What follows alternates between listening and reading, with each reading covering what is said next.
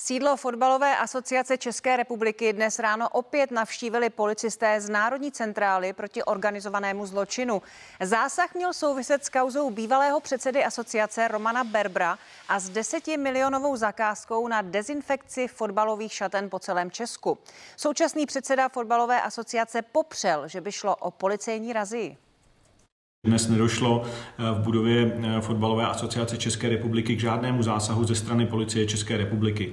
Fotbalová asociace pouze, jak eh, ostatně již dříve avizovala, poskytovala policii České republiky maximální možnou součinnost v další práci, které se policie věnuje.